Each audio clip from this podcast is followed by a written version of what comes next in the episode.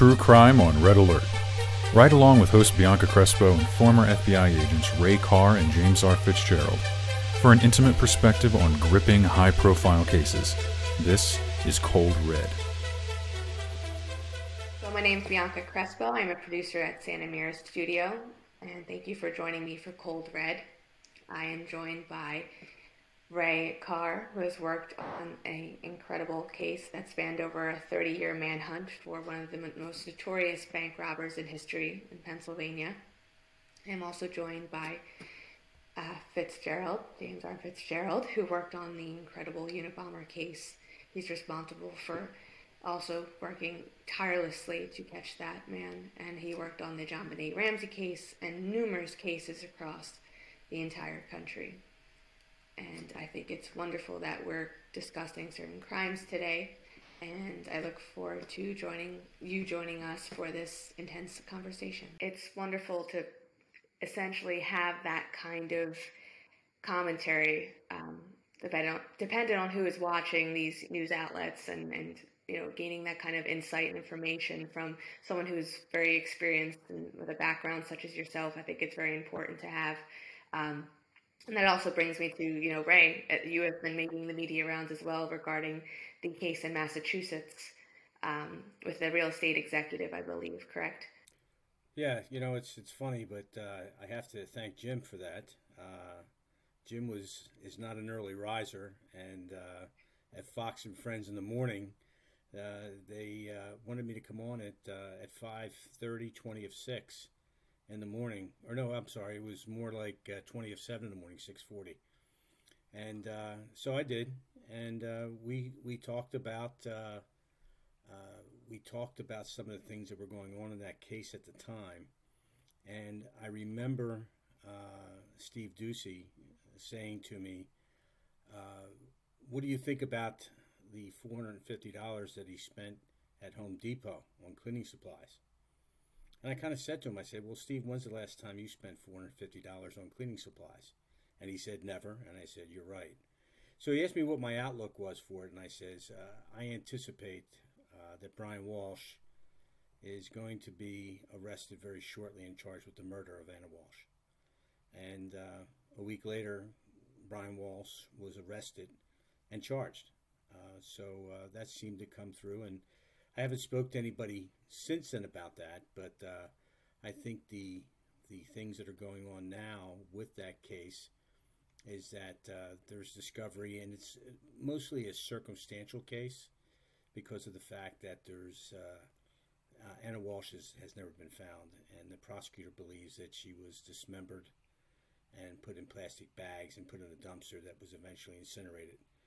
So, but uh, there is uh, at times some great success with uh, prosecutions where uh, the victim is never found, and there is a lot of success with those. But there's a lot of circumstantial evidence that uh, is seated here, and there's quite a bit of that in this case, which I don't think is going to bode well for Mr. Walshe. Absolutely. I feel like there has been a lot of interesting cases recently regarding this kind of behavior where you have this picture perfect, seemingly picture perfect uh, couple, family, what have you. They seem to have it all. And then this kind of incident happens. And it's similar to the Dr. Jeffrey MacDonald case, the Murdaugh murders, where you have these people who are very in positions of power, I would say, in some aspect and they have a certain lifestyle that seems very Stepford wifeish in that sense, where it's nice, but that's the outside perception. And then when these things occur, it seems like there's a lot more going on beneath the surface. So I would love to know your ex in regarding your experience with, let's say, these particular cases. You can touch on either one, dependent on you're comfortable speaking regarding that but I feel like this kind of sociopathic behavior is very dominant in these kinds of cases. Um, so I would love to know your thoughts regarding this kind of personality. Well, let me start with following up, Bianca, on, on something you just said, and that is as a relatively young police officer. I was drafted to work in the detective division at Bensalem PD. I was only a cop for about a year and a half. And uh, there was a, a homicide case uh, that we were working. And then, of course, I became a detective. I was promoted and worked more. And what I found out is um, uh, still water runs deep. And uh, not so much young kids or something like that. Uh, maybe even teenagers, they're pretty much out there and they do what they do. But um, but for you know married couples and men and women, if they're homicide victims, uh, there's a lot we can find out about them through an investigation. And in these early days with me, the 70s, the 80s, and even early cases in the FBI, it's well before social media. So this type of information would come about maybe through you know some basic phone records, uh, and even those weren't that involved back then. Ray, you can remember sometimes all you get was the phone numbers. You do all kinds of searches on who they belong to, and then you find out who's having interactions with whom, and and take it from there. And some sometimes phone calls are made from a phone booth. Well, gee, why or received from a phone booth? Why would that happen? And invariably there'd be maybe some hint or suggestion of an affair or some illicit uh, spending of money for whatever reason. And sometimes, as it turns out, it had nothing to do with the homicide. The homicide occurred for, for completely different reasons. So, um, so it is interesting, uh, uh, and, and, when you break down someone's life, there could be questions that we all have about them, uh, about these individual people, especially homicide victims, homicide suspects, and what those clues are found to be may play a, a direct role in the uh, in the commission of the crime, maybe an indirect role, uh, sometimes nothing at all to do with it. So it's interesting how all that plays out. So uh, I'm not saying everyone has skeletons in their closet because they don't, but they may have little tiny bone chips that if someone's going to deep dive into their personal life uh, through now social media, phone records, things like that, it, it, it, it, it could raise some questions in terms of, uh, of uh, you know, where do the investigators go next? and where do they focus in uh, in that regard. Um, so yeah, there's a lot of you know psychopathy going on in some of these cases we talked about, and um, and by the way, my policy has been for years doing media interviews. Um, I don't I don't put I don't verbalize the names of mass killers or serial killers, and I'm going to stick with that in cold red here. Um, if others want to say it, that's fine. You know, individual killers like Murdaugh and, and people like that, we can reference you know, uh, Lee Harvey Oswald killed Kennedy, or at least he was part of the conspiracy to kill Kennedy. I certainly have no problems with names like that. But there are some other people, uh, including a case we're going to talk about a little bit later, just happened today in Nashville. I prefer not to give those people any sort of legitimacy by using their names, whether they changed their names recently, first name, last name, whatever. They have nicknames. So that's going to be me and my particular policy in that regard on this show. Uh, even Megyn Kelly asked me about my policy uh, uh, back in January when she interviewed me, and she said, "That's not." No, it's. I think it's. I think it's perfect for what we are trying to do with this podcast. We've spoken previously with our pilot episode regarding this nature, this policy that you have, and I think it's a good one in the sense that we are about the victims and we're about educating and enlightening people to prevent this kind of crime from occurring or preventing future victims. So I think it's very important that we stick to that and not give so and so any more celebrity or any kind of notoriety, anything, because they don't deserve it. And I mean, anyone who should be in the light should be these these poor people who suffered at the hands of these personalities. And that being said, let me dive a little bit deeper in terms of uh, a case that I touched upon regarding Dr. Jeffrey MacDonald, um, who was at Fort Bragg. And I believe you're familiar with this case. 1970, he um, brutally murdered his his uh, his wife and his two daughters. And again, this is a known case, so I just say the name just for the sake of it being a known case. Um, but I would love to get your analysis regarding what led to something so horrible and what you two think um, is very important in that kind of case moving forward with what we're going to talk about later on. Let me start out with this, and, and you've mentioned four cases here the Idaho murders, uh, the Anna Walshe homicide, the Murdaugh murders, and the Jeffrey MacDonald murder. And the one common thread here in all four of these is the fact that each of these offenders thought they were smarter than law enforcement. They thought that they could outthink law enforcement, as in the Anna Walshe case, as in the Idaho murders. Uh, you know, shutting off your phone so they couldn't determine your location and then turning it back on when you get out of the area. And then you look at MacDonald, who was a medical doctor who thought, I'm a smart guy. I went to Princeton. I'm a bright, bright guy. And then you look at Murdaugh, who was, uh, his family was a mainstay in the southern part of South Carolina for a hundred years. He could kind of do what he wanted to do. Uh, he had everybody, supposedly, he thought, in his back pocket. And then all of a sudden, that kind of changed a little bit. But the one thing that is different between the MacDonald uh, murders and the Murdaugh murders is that I see, and Jim, you can comment to this, is there was overkill in the MacDonald murders. Whereas, and what I mean by that is that the number of stab wounds that each of the victims, his two children and his wife, was astronomical. Uh, there were 30 or 40 stab wounds in each victim and bludgeoning of that. Where in the Murdaugh case, he shot his wife and shot his son with a shotgun. And it was over that quick. So it was just, it was almost like for Murdaugh, it was business. MacDonald was trying to set a point, and he used the Manson murders uh, as a kind of a stepping stone for himself with that. But I get that's kind of where I look at that, and, and it kind of where it starts for me when you're trying to look at these type of offenders and what they're doing. But and you said this earlier, Bianca, and so did Jim, is that we always get so caught up in the offender's behavior that we lose sight of the victim. And uh, I know that's something on Cold Red here that we really want to, we really want to kind of uh, gravitate towards is, hey, let's not forget about the victims here. And when you look at Anna Walshe and you look at uh, Brian Walshe, you have two parents that are gone. One's in prison and one one is dead, and they have three children.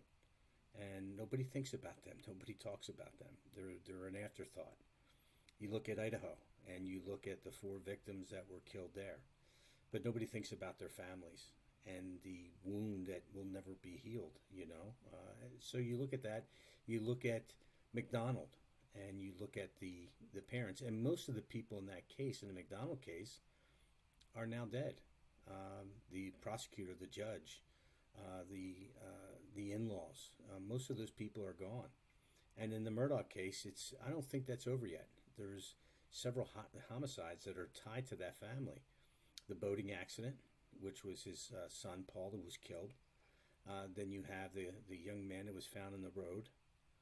Uh, and then you have the housekeeper who fell down a flight of steps and correct so I mean, there's some there's some questions on that are still going on here, you know. Uh, but uh, I think there's a lot to be said, but we can't lose sight of the victim. Not at all, and it's I think it's important as we spoke about previously. And that being said, with these cases, is there something we need to know about regarding these victims in particular for these cases? Is is there anything that kind of would educate others in regards to certain behaviors um, that would help those who listen to this podcast in terms of moving forward with their own lives and being careful? Well, we um, profilers came up with a term a long time ago, and that is victimology. It's very important to us as we are, in fact, uh, investigating a, a crime or series of crimes to know everything we can about the victim. I referenced this a little bit earlier even in my early days as a police officer with uh, phone records and, and you know neighborhood interviews, things like that. But but certainly we want to know all that we can about um, the victims and what caused them to become a uh, a, a, target of a violent offender. Uh, obviously, if it's a domestic situation like Murdaugh and you know a wife and a child, uh, there, there, may be a whole lot of behavioral history behind them. But when it's sort of a, a stranger homicide, uh, or not someone directly linked to the victim or the family, which about 80% of homicides are, you know, they're, they're committed by someone known to uh, the victim. Uh, this changes the paradigm a bit. So that's why we want to know everything we can about the victim uh, of these types of crimes. and then um, and then do our best, and, and we'll try to do this on Cold Red, uh, but to do our best to you know talk to people, men, women, younger people, boys, girls, let them know. In fact, there are ways to avoid becoming a crime victim, a crime, crime statistic, and um, no one's 100% safe all the time, but um, but you can certainly uh, uh, lessen the odds of, of, of, becoming victimized yourself, either from you know car theft or, or carjacking, or certainly much worse than that, sexual assault to include uh, upwards uh, towards the area, you know, even homicide. So these are all types of things we're hoping to get across on this particular show this evening, um, and and as we go along with Cold Red. But um, but going back to Jeffrey MacDonald and and Murdaugh, and I Ray brought up a few common uh, factors there, uh, perhaps between them. The first thing that struck me, I read Fatal Vision years ago. Uh, uh Joe McGinniss, I think, was the author of that, and they made there was a TV movie made about it, and um, and uh, I'm certainly familiar with the Murdaugh case.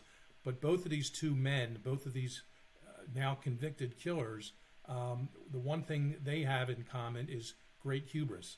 They feel they can talk and get away with anything they want, and they think they're smarter than the average bear. Certainly, do include the police, as Ray said earlier, and um, and, uh, and and and that's what in fact tripped them up in the long run. Jeffrey MacDonald was going out doing TV talk shows uh, uh, referencing the homicides of his of his wife and his two children, and it was his father-in-law, in fact, that's watching him on Merv Griffin or uh, some of these other shows back in the 70s and early 80s. Says, wait a minute, he didn't tell me that, you know, the week of the murder. Wait a minute, he, he said something else three months later, and it was finally the father-in-law who went to I believe was the uh, uh, the uh, the state police and and and or, or the army investigators, I should say, and put this whole case together. So um, so good for the father-in-law sticking with it, and um, so yeah, the and and I see even Murdaugh he took the stand in his own defense at his at his double homicide trial. Not everyone does that either, but he was a lawyer. He cross-examined many people over the days, uh, over his career. He had uh, Supposedly, he was known for his closing arguments when he was defending someone. So he thought he could give a great closing argument uh, uh, while testifying, which, of course, everyone knows. We, we, we're protected from self incrimination in this country under the U.S. Constitution. We don't have to testify against ourselves, provide evidence against ourselves in any sort of a criminal uh, uh, uh type of procedure. But he said, "I'm going to go and do it. I can, I can get my story across to these jury members but what was it, like an hour, maybe 90 minutes at most, that the jury came back and said, sorry, you're convicted, both counts of homicide. So again, the hubris on this guy's part just caught up with him eventually, and now he's exactly where he should be uh, in prison, and he's going to wind up dying there too, just like Jeffrey MacDonald. Let me swing back, Bianca, a minute. What Jim said when he talks about victimology, and you say, how can people prevent themselves from becoming the victim of a crime? Well, one of the things that we, and Jim knows this too, one of the things we talk about is a thing called target hardening. And what we say is that how can we help better prepare ourselves not to be the victim of a crime? In other words, a lot of times people are specifically selected, and sometimes there's nothing you can do. Uh, you're going to be a victim no matter what. But there's so many things that you can do. For instance, uh, locking your car at night that's in your driveway coming out of the mall and walking the parking lot, being aware of your surroundings, your situational awareness. Um, you have a home, and you have a beautiful home. And because it costs so much for the mortgage, I don't want to turn the outside lights on because if I do, I turn those outside lights on, it's going to cost, it's going to make, make my electric bill go up. But what you're doing is you're creating an atmosphere that is going to make it an easier target for someone to burglarize or to make entry into into your home. You know, bushes up around your home, things of that nature.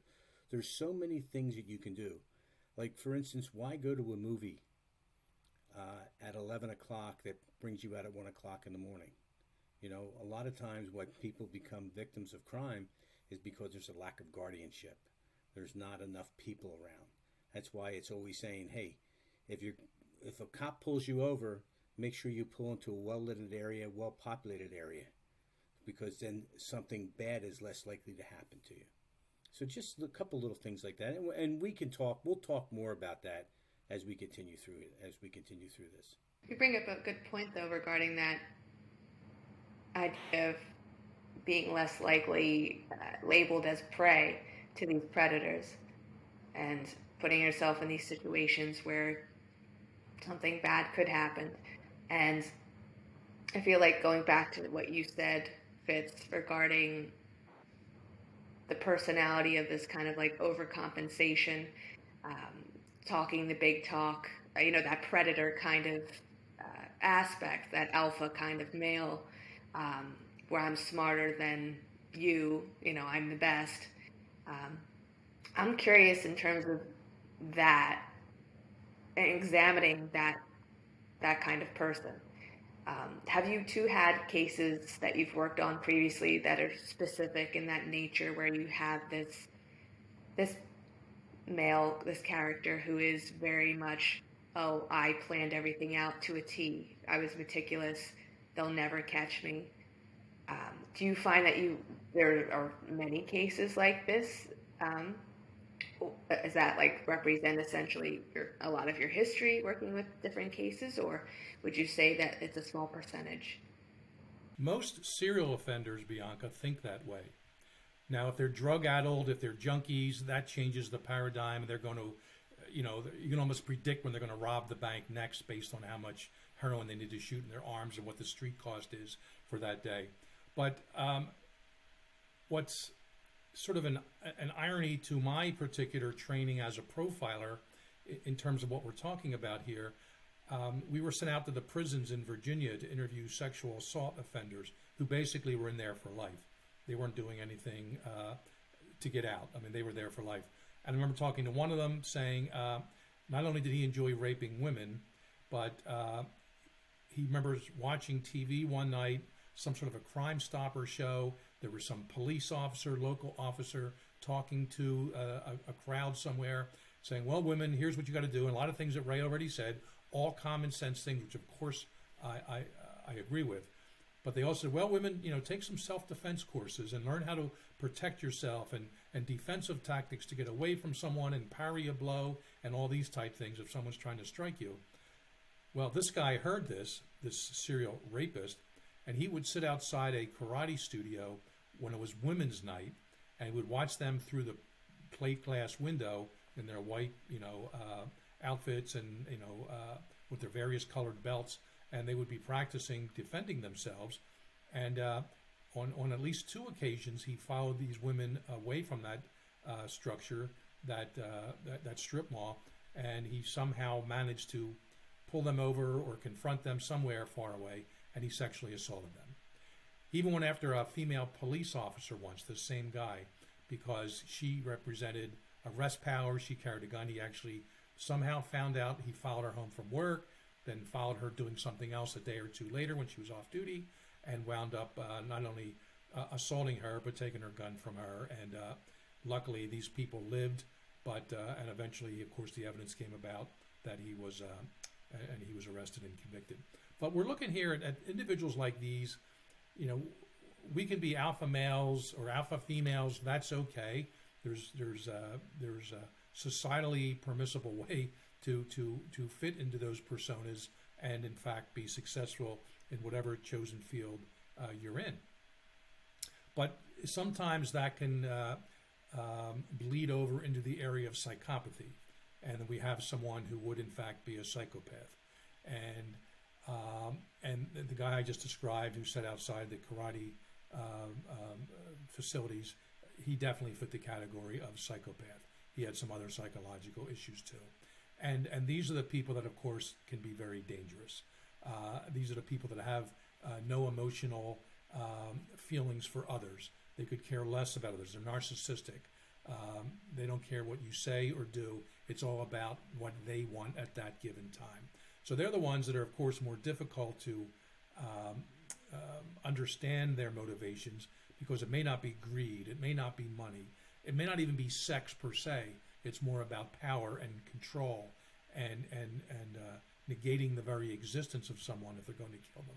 So um, these are the kind of people that, yeah, we in the law enforcement community we as profilers, we as FBI agents and detectives at the local level, these are the kind of people that we go up against.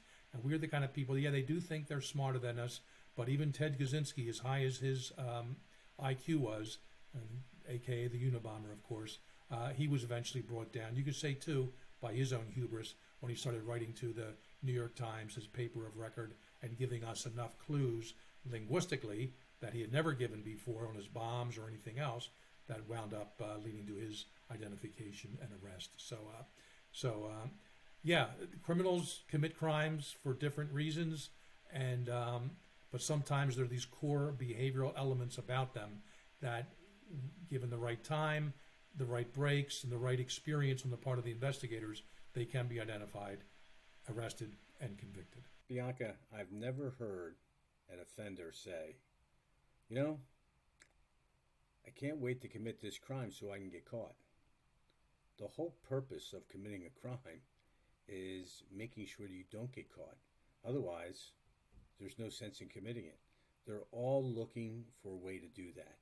And what we identify that is their modus operandi and their MO, which people call their MO, and how they do it. And they get they continue to perfect their method and means of how they do things based upon their experience, based upon their educational level of doing it over and over again, looking to do it the best way they can so they don't get caught. It's very it's fascinating to me regarding that what you both brought up so excellently in terms of this power and control and how it also brings about this, you know, this mischievous nature of you know, not wanting to get caught. They won't catch me. Like there's some sort of lore to that as well.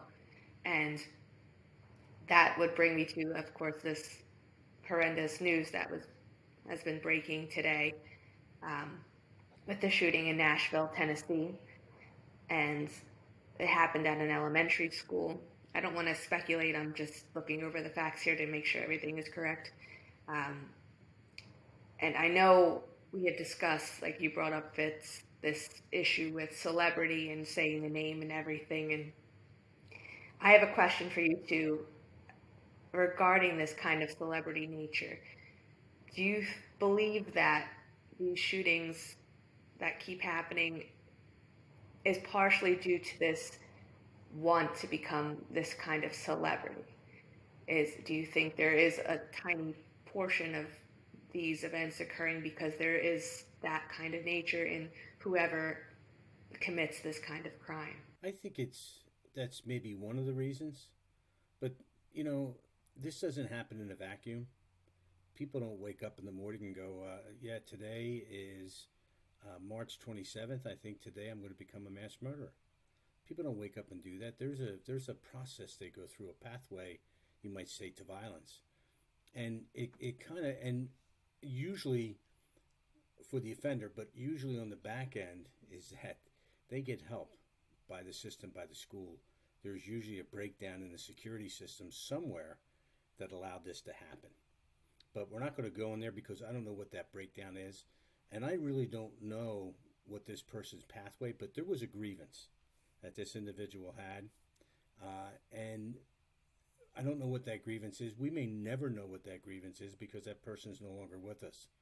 But that grievance formulates into an ideation. Now they get an idea of what they want to do, and from a, from an idea, they then get into the research and planning. And when they're in that research phase and they're in that planning phase, they're looking at past shootings and how were some of these other individuals successful in accomplishing what they wanted to accomplish.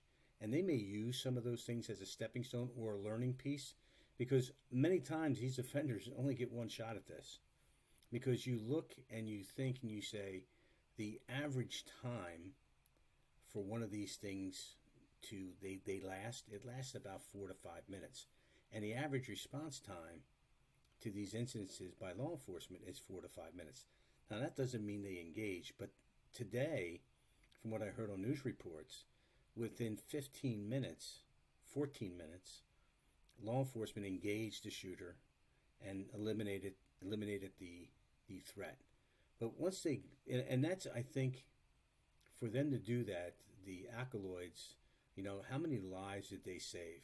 It's just amazing. But you look and you and you say when you think about these individuals engaging in violence with a weapon and how hard is it to pull a trigger and shoot somebody and how long does that take? And when you look at most instances that happen between an, a police officer and an offender, those things are over in 2.1 seconds, where somebody is down or somebody is shot or both people are shot.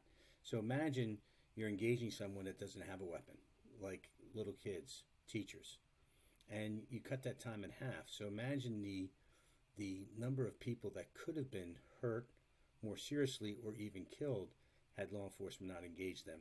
But once they get through that, go back to the pathway, once they get through that research and planning, then they get into the preparation aspect where they'll purchase weapons, purchase, purchase ammunitions, maybe do some dry runs, things of that nature. Then they get to their point of no return, whatever that may be.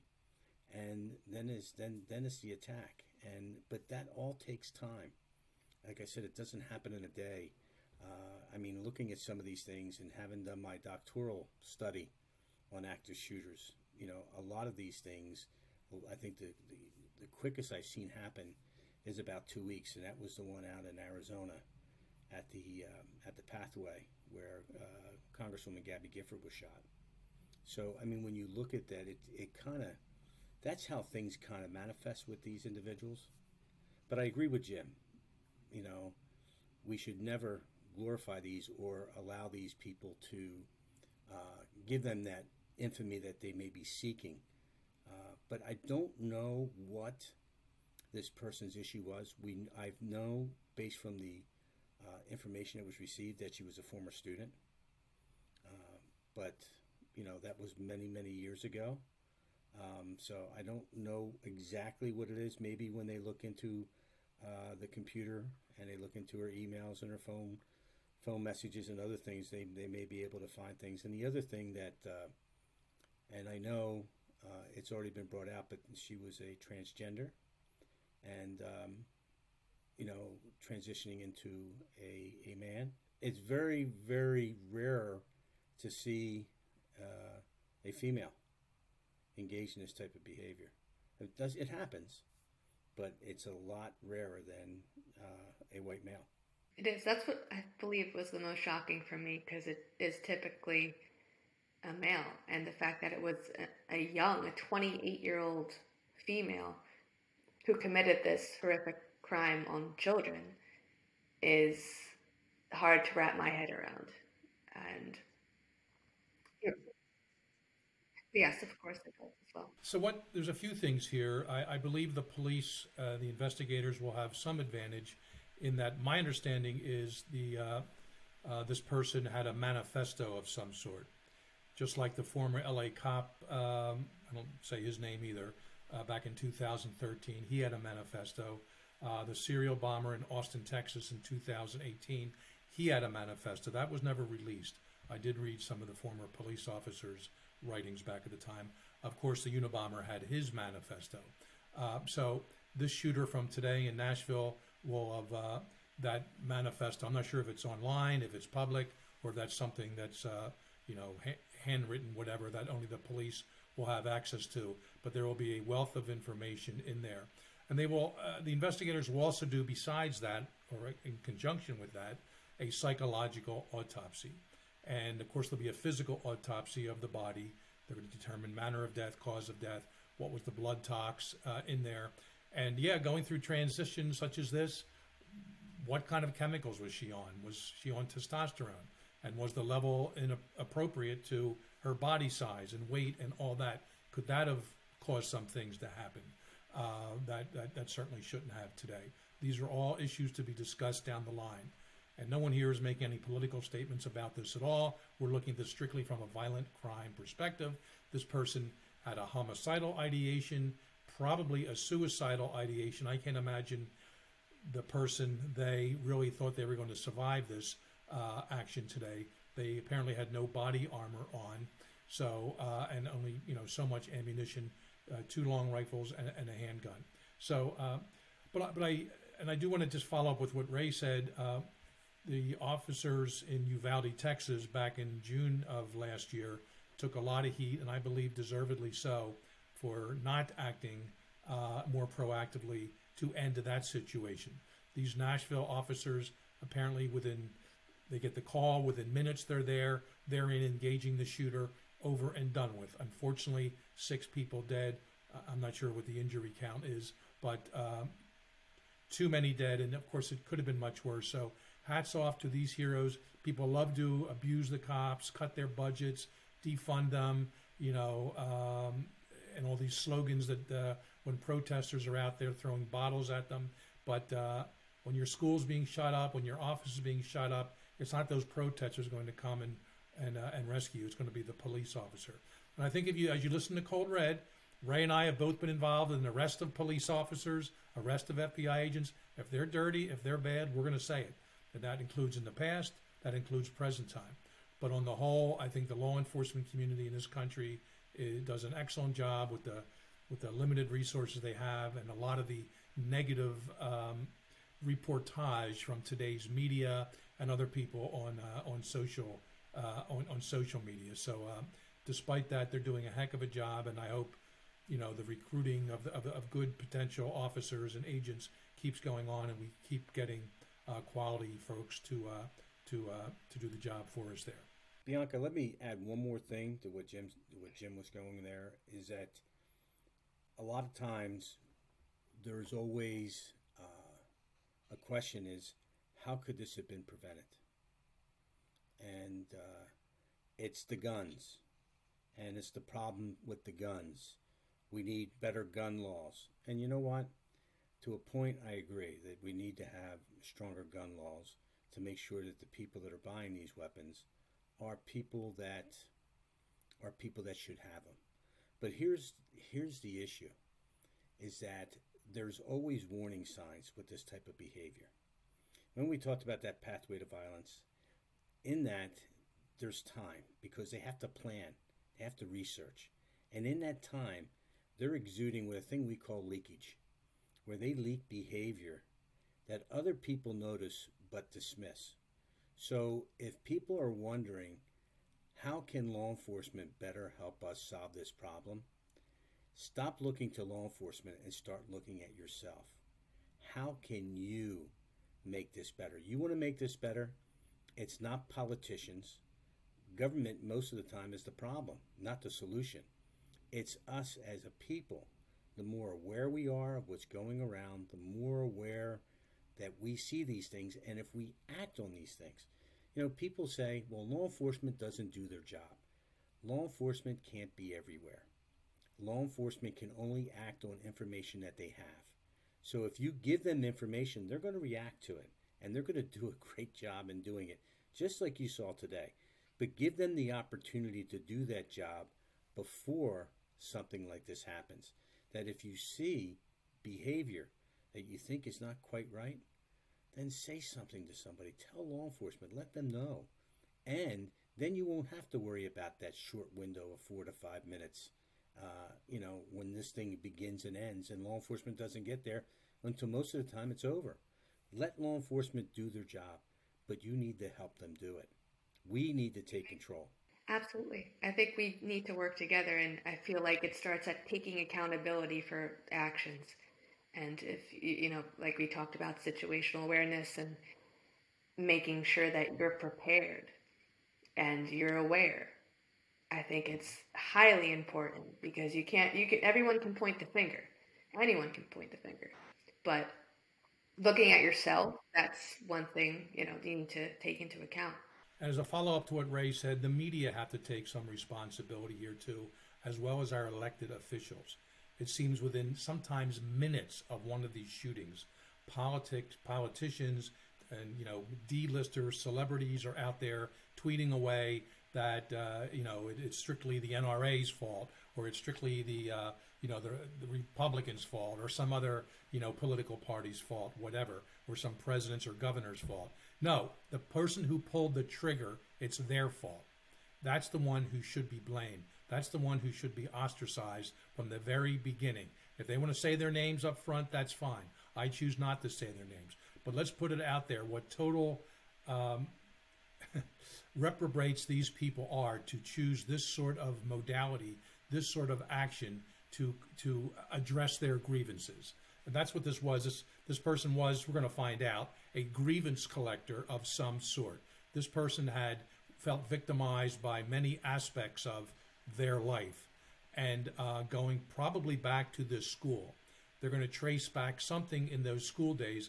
I know, I think it was the principal, I'm not sure what her official title was, 60 years old, 60 years of age. I wonder if she was actually a teacher there when this shooter attended that school, and perhaps that was the primary target today.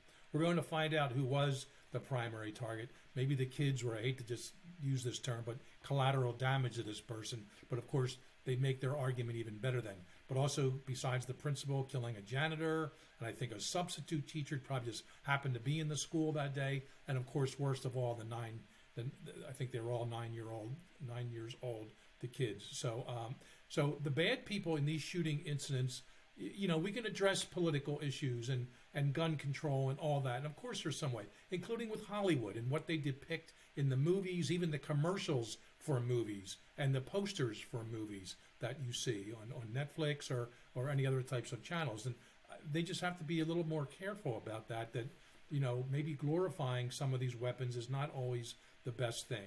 And the other part of it is, I always feel when I do media hits, and of course now we have our own podcast here, that criminals or future criminals are watching us or listening to us. And I always want to be very conscious and very cautious in, of course, what is said, you know, what what any of us would be saying on a certain program such as this. So I just, if there's anyone out there that has this sort of ideation, please, uh, you know, temper it. Talk to loved ones. Talk to, uh, you know, family members. Talk to professional therapists. You know, and and let's try to get this matter handled. Shooting people, killing people is not the answer. I guarantee you, it's not going to solve your problems.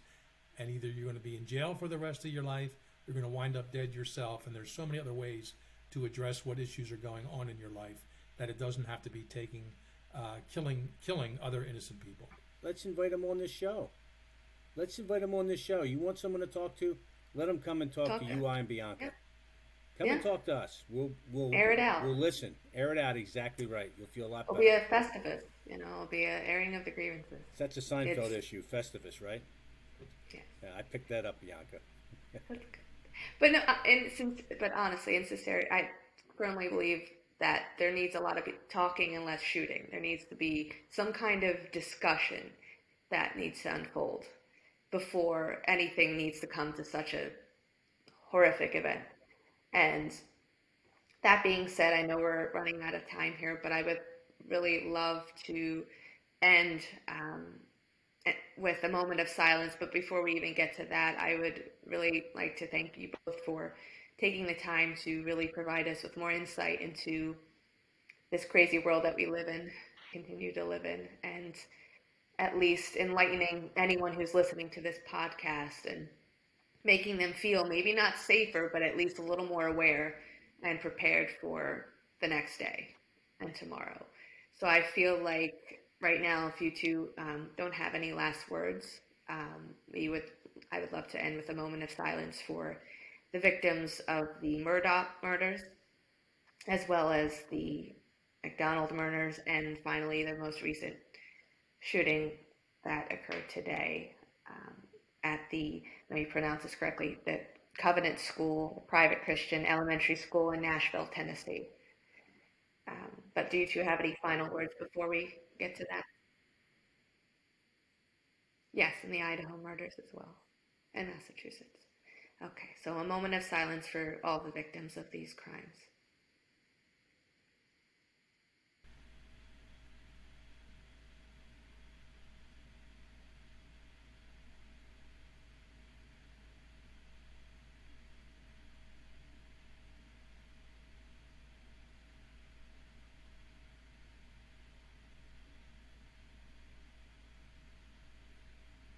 Thank you too once again for joining me for another episode of Cold Red and I really appreciate everything you've had to say on this very tragic day, I'd like to say. But again, because we're trying to do something to benefit all of our listeners, I feel like it's very important that we have these conversations and discussions and perhaps even open it up to anyone who is struggling with any kind of demons or anything that they're battling and hopefully prevent future crimes from happening. Um, but until next time, this is Bianca Crespo, Fitz and Rey for Cold Red. Um, thank you for joining us and see you next time.